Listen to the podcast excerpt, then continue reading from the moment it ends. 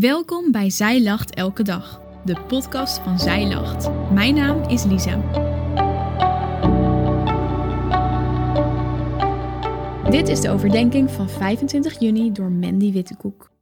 Ben jij gewend om moeilijkheden weg te stoppen, ver weg, waar je ze niet meer hoeft te voelen? Mag ik je dan vandaag meenemen in wat God wil dat je met die moeilijkheden doet? Iets wat vrijheid kan geven en je helpt om met moeilijke tijden om te gaan.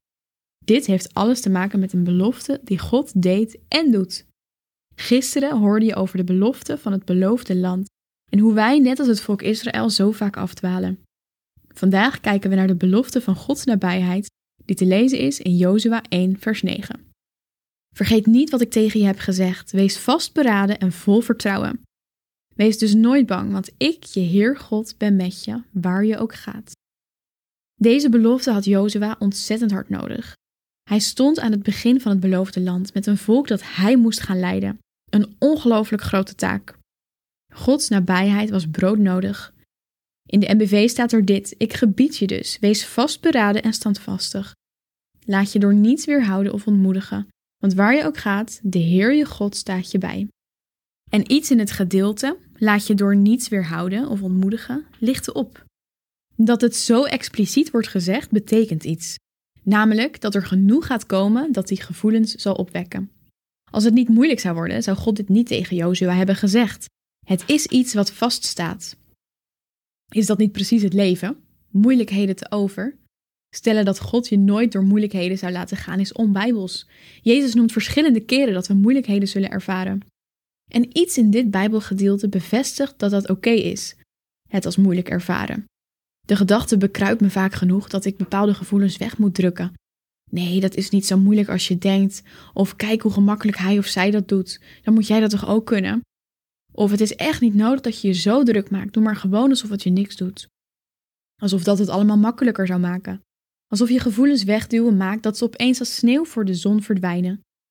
Terwijl dat er in werkelijkheid voor zorgt dat je het jezelf alleen maar moeilijker maakt. God zegt hier als het ware tegen Jozua: ja, het wordt moeilijk en die gevoelens mogen er zijn. Maar daar blijft het niet bij. Hij doet Jozua een belofte die hem mag helpen om met de moeilijkheden om te gaan. Want waar je ook gaat, de Heer je God staat je bij.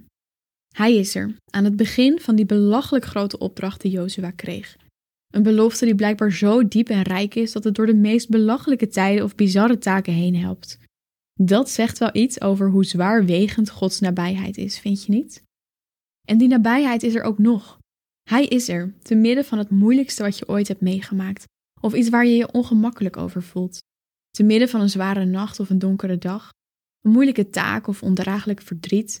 Je hoeft het niet weg te stoppen, maar je hoeft het er ook niet bij te laten. Je hoeft je niet te laten ontmoedigen door die moeilijke gevoelens, maar je mag ze de ruimte geven om vervolgens God erin uit te nodigen. Erken ze en geef ze aan Hem. Vraag de Heilige Geest om je erin verder te helpen. Deze belofte is niet alleen een troost, maar ook een oproep tot gehoorzaamheid. Daar mogen we ons aan overgeven.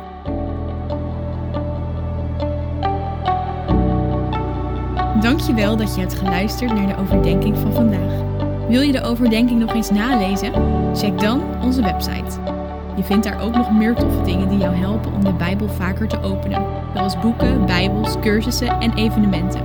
Morgen ben ik weer bij je terug met een nieuwe overdenking. Tot dan!